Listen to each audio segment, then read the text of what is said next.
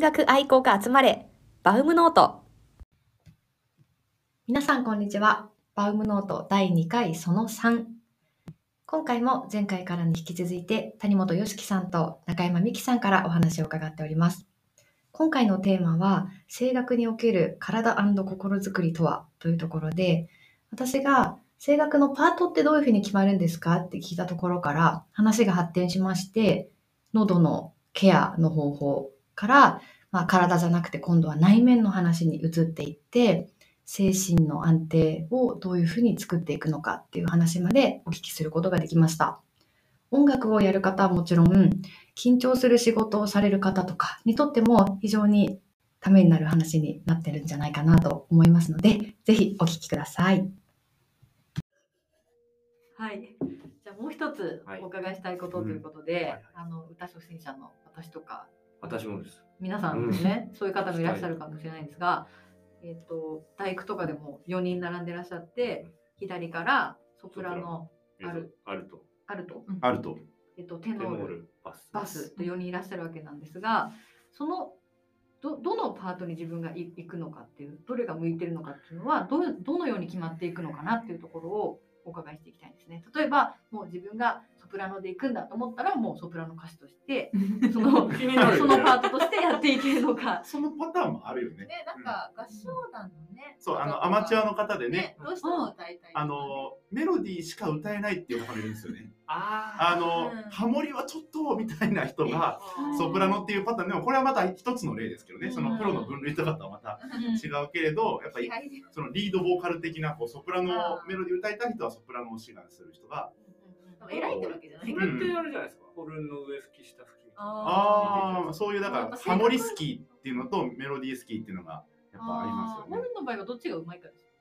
あどっちがうまくそ吹うけなるのか、どっちが得意に吹けるかあっていう、はい、多分両方全部できるのが一番よろしいんです。まあまあねはい。 うんけれども、うん、そうか。まあ今のは、まあ、歌は偉いとかするね、上手とかはないね。うんうんうん。絶対違いますよね。うん、その声帯、生まれ持った声帯のその長さとか太さとか、ね、最近耳鼻科とかで見てもらえるね。そう、なんかこう、あの、そうそうは鼻からこう、け鼻か警備でやって、こう突っ込んで、で、はい、言ってみて、あえーーとかって言って、そとしたからセータービーってそ震えうて写、真いただけるところが。そう、記念写真とかね。記念え、写そう真それえそれってせ声楽の人御用達のあるんです周りよ、のあ方るんですよ。ああるんですかの、しゅだからドクタあるぞ、これまだ。深いぞ、結構。そうですね長くなります。ー、だか らすそごの、い。そのドクターが、その元歌い手だったりするところもあるし、いろいろねで、そういう人は、やっぱこう、弁も立つわけですよね。やっぱこう、あんたはそうテノールだね。絶対これはもう、バスで行った方がいいよとか。うん、お父様に言われたらね。そうそう、普段何歌ってるのとかってね、問診票に、そう普そう書か段歌って書いるて歌とかあるんですよ。ベルディ。っていうと、ベルディの何なのとかね。ルディの何なの？すごい。ピアノの鍵盤が書いてあって、自分の音域っていうのをこう線で弾いたりとか、そういう問診票とそかんな病院があるんだ。あるんですよあんですありますそこって看板でわかるようになってるんですか？いやーでも、あそう多分一私元が通ってたのははい埼田耳鼻科一緒一緒僕が結成しとったのもそそうこそうあそっかあってでなんかそのなんだろうな私最初どうやって検索したんだと思いますなんか声楽科うん耳鼻科うんとうんうんかそしたらねなんかそのやっぱり専門で見てらっしゃる先生っているのでですねうんまあ他にもいろいろ有名なね病院があって大体みんなねかかりつけ医を持っているそうそうそう、みんなやっぱりね、あるんですね。だって楽器だもんね。うんんやっぱりメンテしないとメンテナンスしないとという。そうそうそうじゃあさっきの冒頭の話に戻っちゃうんですけど、花粉症とかでう、んあのお二人って大丈夫僕ですねか？、実はあんまりなくて、あ、大丈夫なんか杉はなくてね、ヒノキぐらいかなって時になんかシュンシュンってちょっとするぐらいなんだけどうん、多分幹はあるね。私はあるんですけど、はいでもまあ薬飲んでいあて、やっぱりま処あ方してうんもらってるわけですようはね。ん支障出ちゃいますもんね。そうなんですよ。この時期はくしゃみとかきついですうどんうしても我慢できないとかなっちゃうそのう大変ですもんね。そうなんですよ。大変。あやっぱりそうなん だ。いやーもうそれはみんな結構しょうがないって言って、うんちょっと今日調子悪いけどごめんねとか言いながら。そうあーそう、お互いでちょっとね、あの、うん了解了解とかって言いながらリハ進めるとかあるよ。でもまあ歌えばねちゃんと皆さん素晴らしいそうからすごいなと思うけど。すごういですんねプロっていうことですいやね。本当になんかここの感覚で覚え、あの、ここの感覚っていうのはね、えっと、鼻のさ鼻の奥が詰まったりするわけですよ。はその時に最初はここのの音に違和感感じるから、い。はい。うんうわちょっと嫌だなって思うんですけどでも最終的には体全身の力の使い方のバランスで覚えてる歌手なんかはそこをまあい一旦置いといてこう全身のエネルギーで安定して歌うみたいなそよく言われましたよ母親にもなんか風邪の時でも歌えるポジション探しなさいって、つら。風になっちゃうかもしれない、うんもちろんあのよくはないと思いますよ風邪風邪ひいた状態でね歌い続けるっていうのはよくないけどでもそれでも本番は来るから、そうですよね。うん、でも聞けば聞くほど、なんか歌手の方って、自分の体のスペシャリストな感じがす結る構マッピングっていうかねあそのう勉強しなきゃいけないいかやらやまっぱずり。朝起きたら「あ」とか「う」とか言っあてー調子が悪いともうその日一日あ、でそう機そ嫌うそ悪いうみそたいうな。そう、あそうそうでもね。なんと。ああ今ちょっと機嫌悪いまあからちょっとイライラしていやいやでもでも自分も声楽出身だからまあわちょかっとわかるよ話し。かけないでみたいな。えそうそうで大体もう朝起きた時の状態がそうそう覆ることはあんまりないんですよね。そうなんですその日はもうそれでいかなきゃいけないもう本当にもうね、毎朝こう、どうだろう、今日はみたいな。あるある。睡眠時間にもよるし。ーなんかあの、ビーズの稲葉さんが5台ぐらい加湿器かけてる。あー話を聞いたことあそれる。聞きたかったんですよ。もわ加もわ湿器とかってかけてる。やっぱりでもピピアアノの方がノの部屋にしか置いてない。ピアノの方が大事。僕は加湿器置いてまピすアかノらの部屋はもう50%で安定あそう50%安定。私なんか、布団パッてかぶって寝てるので、意外と大丈夫。寝れるんですか。そう、かぶってさ酸素足りてる酸大素丈足す夫りてるごいですね。よくその状態で寝れますね。そうですすね。ごい。なるほど。ど。でもなんか自宅だといいんですけど、出先のホテルとか気にするあ、よそね。れはすごい聞だいた。からあうのんバスタオル干すとか、ね。水浸しにして乾燥してますそうそう、おね風呂貯めるとか、僕でもそれはややりますね。なんかやっぱこうパサパサしてるとそうかですようねん。ね謎のゴーっていう。そうそうそう、あの、これ、私あの、すっごいね。ちょっと古いホテルだと部屋ごとに聞かないじゃないですか。オンオフとかしかなくて、うんうんうん。マスターコントロールだか気をつけないとですら。よね。でなんかその他に何か喉塗るスプレーじゃないですけど、うんあの喉飴とかなんかあのドアメとかね、もするんう。ですか。でうん。そうですね。でも私そこまでし前は結構その高校生とか大学生ぐらいの時はすごく気にしていて、だったんですけど、最近はちょっとおおらかになってきてそのあたりはう。んうんうんまあ、のど飴持ち歩いているぐらいで、あとはちゃんと睡眠時間は確保しようぐらいで。睡眠大事やでっす。ぱりそこなんですね睡眠時間はね睡眠めっちゃ大事です直結しますえね。ー、喉に関係あるんですね。環境よりも僕の感覚になるんですけど、はい例えば、うん、普段7時間寝てるとして、4時間しか寝られなかった時って、立ち上がりは早いんですけど、マックスまでいかないんですよね。だから、一番鳴ってる声にはいかないっていうで逆に寝すぎて10時間とか寝ちゃうとマックスななんだろうなそのめっちゃ起こすのに時間がかかるっていうかなるほど。時差ボケに似てるんですけど、なんかこう上がっていかないっていうか、なんかうんボケボケちゃうよねそうだね寝すぎるとね声が。あるんですねじゃあ結構あれですか。ドンピシャなタイミングうのん時間みたいなのお持ちなんですか自分。いやもうその7 7時時間間ととかかまあ7時間ぐらいは7時間ぐらいかな7、8時間は欲しい。そう そう。いやあ結構寝てますね。だから6時間だと僕もちょっと短いんですよね。うんあうんの特にピピアニストとしてややってるのピアニストウィークよりも歌い手ウィークっていう時の方がやっぱ睡眠時間気にするよね。うんあそうなんですね。ねすっごいそこだけはすごい気にしちゃなうんかうんのなんかそこの状態はこうアップのあのするしないとかでひっくり返せる問題でもないっていうか、うんなんか疲れが取れない気がするんですよね。そうそうそうなそんうかの前日の疲れを引きずってるようなうん感じがして。これはでも社会人の我々にも同じことが全く当てはまるかもしれんない。そうですそうですよよ。小田島さんなんか散徹してるっぽいんですけど。そうそうそういう話はやめましょうはいまあいいですね。やばいで すね。私も普通の会社員ですけど、私も7時間欲しい派。そう欲しいですよね。めっちゃわかりますね。うんあとあの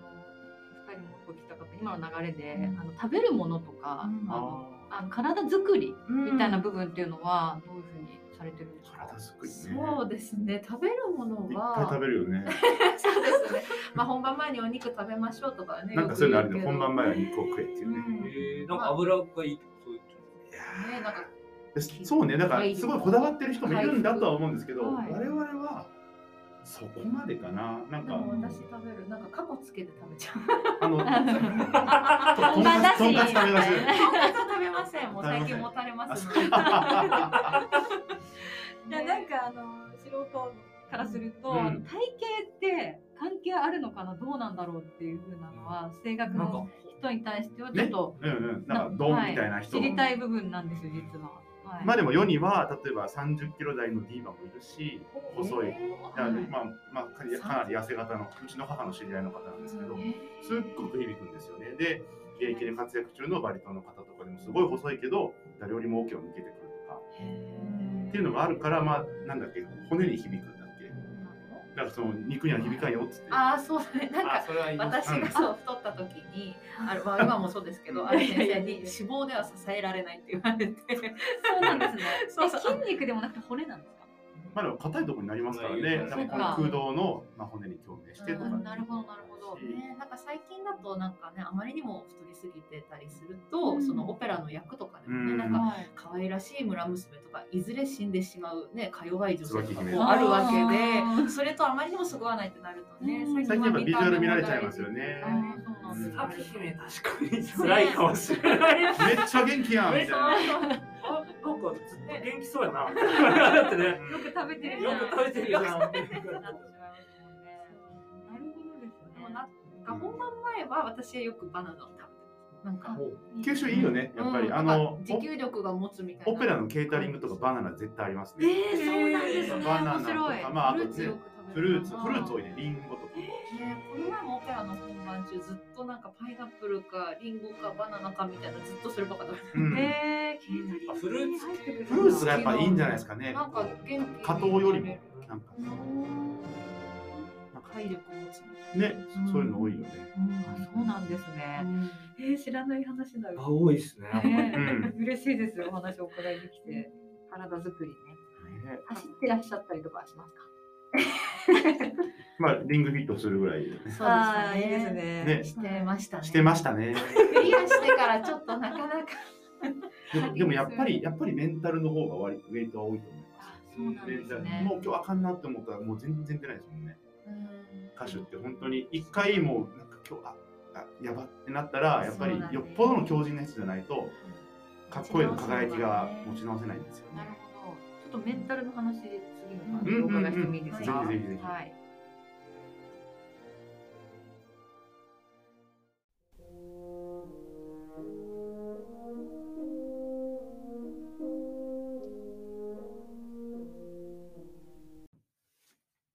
はい、じゃあ今出たメンタルのお話なんですけれども、あの音楽やってると多分誰もが、ね。うん、ぶち当たる部分かなと思っていて私ももうアマチュアので大学時代とかも結構それで潰れて練習中泣いちゃう人とかもあーいましたねねいるんですよもう緊張でもう怖くて、うん、耐えられない人とかもいました。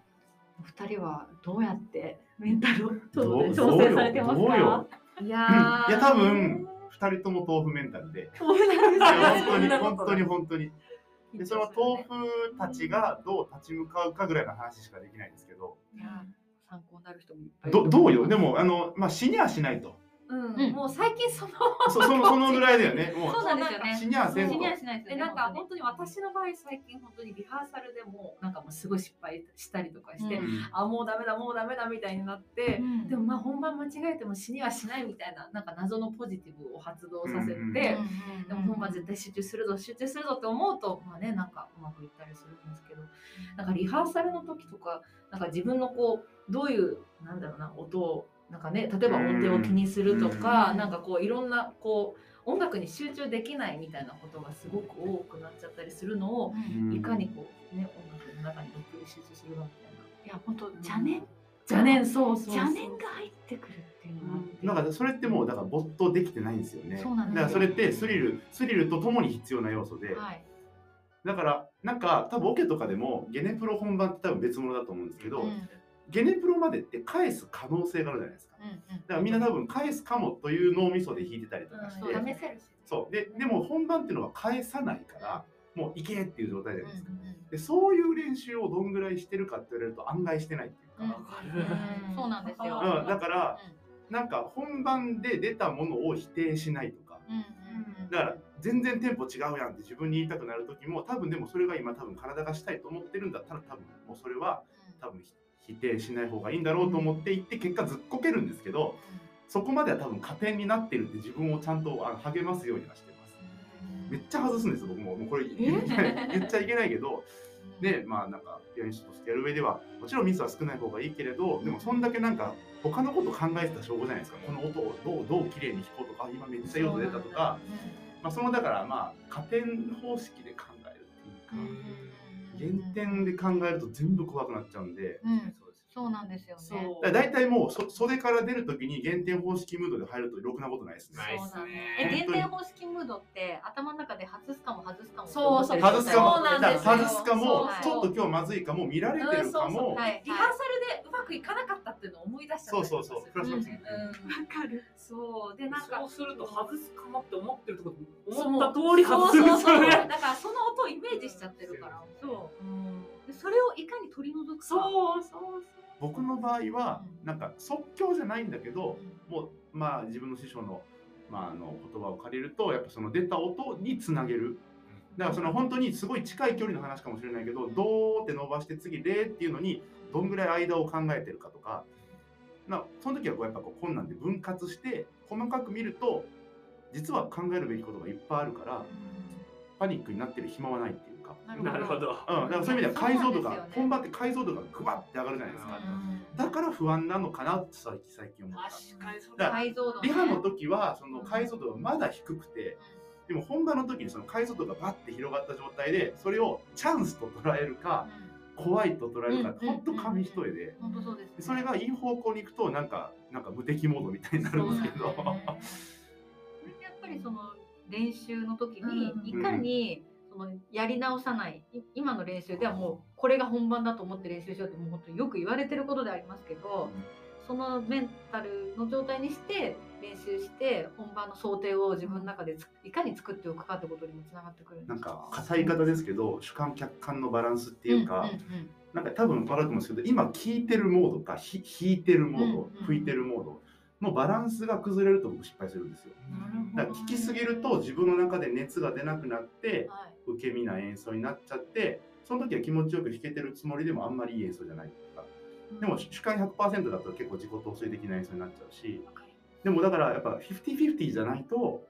完全僕の場合ですけど完全に客観的な姿勢だけだとなんか体が喜ばないっていうか。この前ちょうど受けた、うんあのオーケストラの個別の練習の管楽器だけの練習の時に人の音を聞いてあれこの人と音程違うなとか、うん音音色が違うなって意識した瞬間に自分の何かが犠牲になってるっていうのに気づいてねってそうそうそう、言わ追れたんですよ随してるだけになっちゃうんですよね。そうなんですよ、んはい、自分からやりたいって思ってるものが、うんそれが気になった瞬間にもうゼロになっちゃってるよって話があったんですよね、ん近いかまあ、だから体がそのイメージしてることとかなってる空間になんか共感するじゃないですけど、うんなんか一致してないとやっぱり、うんうんまあなんか言い方難しいんですけどうね、フんィフティフィフティからなるほど、うん、冷静と情熱の間みたいみたいなもんですうんやっぱりこう紙振り乱して演奏した時って案外音になってないっていうのもあるし、うんなってないそうだしよねでもなんかこうすごく冷徹な顔で弾いた時っていうのはやっぱりそこまで熱量のある演奏にもなってないしそのねバランスはもう常に常に考えてますけど。それと集中力の話もちょっとしたいんですけどその集中力が欠けることでバランスそのバランスも多うん分崩れるし、邪念も入ってきちゃうんだと思うんですよ。で私は自分では集中力は限りがあるっていうふうにうん思ってて、うんあのえ永遠に続くものじゃないと思うから、本番の日は本番の時間帯以外あんまり頭使わないように気をつけてるんですけど、そういう集中力に関してはどういうお考えですかそうですねなんか本番の時はやっぱりそれこそすごい集中してるのかなんか今までこう聞こえてこなかった音が聞こえるというか、なんだろううん歌の場合だと絶対に誰かとアンサンブルしてるので、例えばピアニストがあこう弾いてくれたからこう歌おうとかなんか謎の、うんめちゃめちゃモード敏には敏感になるよね。うんうんでもなんかそれって集中しよう集中しようと思ってできるものじゃないしどうなんでしょうね。なんかこう、あれあります、ルーティンみたいあでもねルーティンがなんか決まったことの方が少ないかな結う果、んそうだね結果だからスルスルスルっといってパッてこう非日常の世界に行くぐらいの感じの方がな。うんよくてまあもちろんそのイチローさんみたいにねなんかこう長いルーティンっていうのも絶対に有用なんでしょうけど、ここはそこまでこうそうするほどはやってないかな。私家でなんかレッスン室にうさぎの人形なんか置いてうてんかわいいそのうさぎさんをピアノの前に練習の時集合させてお客さんに、えー、見られてます。いいっすね。すぎますいいですでそれでうまくいったらそのうさ木さんい一一人人をねずついうん移動させてって、全員移動し終わって5回連続でうまくいったらじゃあこれは絶対できたみたいな。あそういで1う、回でも失敗するとうさぎさんまた戻ってくうんる。ハードモードやな。すごいそれはハードすモごーいド。厳しいですね、自分に。さすがですね。そういうことなんですね。観客ぬいぐるみちょのっと観客まずぬいぐるみ買ってきましょうか。そ うですね。見られてるみたいな。確かにそ確かしてその目がついてるものを置いとくっていうことですね。そうね。に。意外と来るかもしれない。ねええやってみあよとう。なんだろう。前はホールの写真とかをこう飾っといてあ客席であーこの客席に向かって歌うんだみたいなあ。どこ意識いいとかですねイメージできますね確かにでも客客席か。客席席の客写席あ真あんまんまなないいでですすねね。いいですね。確かに確かにやってた。うん普通逆だもんね。その点ピアノってある意味ね、いつもの風景なんですよそうですよね。ちょっと照明は違うんだけどね。確かに確かに。うん確かにね、照明だけ。なんかエリア明かりとかでポツンってなった方が弾けますか僕はどっちかっていうと、ああああー集中だから僕もお客さん見えない方がいいんですよね。うんどっちかっていうと。ううんんうんうんなんかあの僕逆にいろんなことを気がついちゃうタイプで僕はいどっちかというとこう周り見渡して物事判断するタイプだから、と自分では思ってるからどうしてもねああのお客さんなんかこうやってるなとあーそうかなあんだなんか今くしゃみしたなとかあ、なんとかさんいどらんっしゃなるにみどたいな。んなに没頭してても見えちゃうんですようんね。それはわかりますう。んうん、なんかいいしね。そそうそう視力もいいのがそこでちょっとわざわっちゃうっていうかね。うん、えいいですね。いいですね。いやなんかいいな。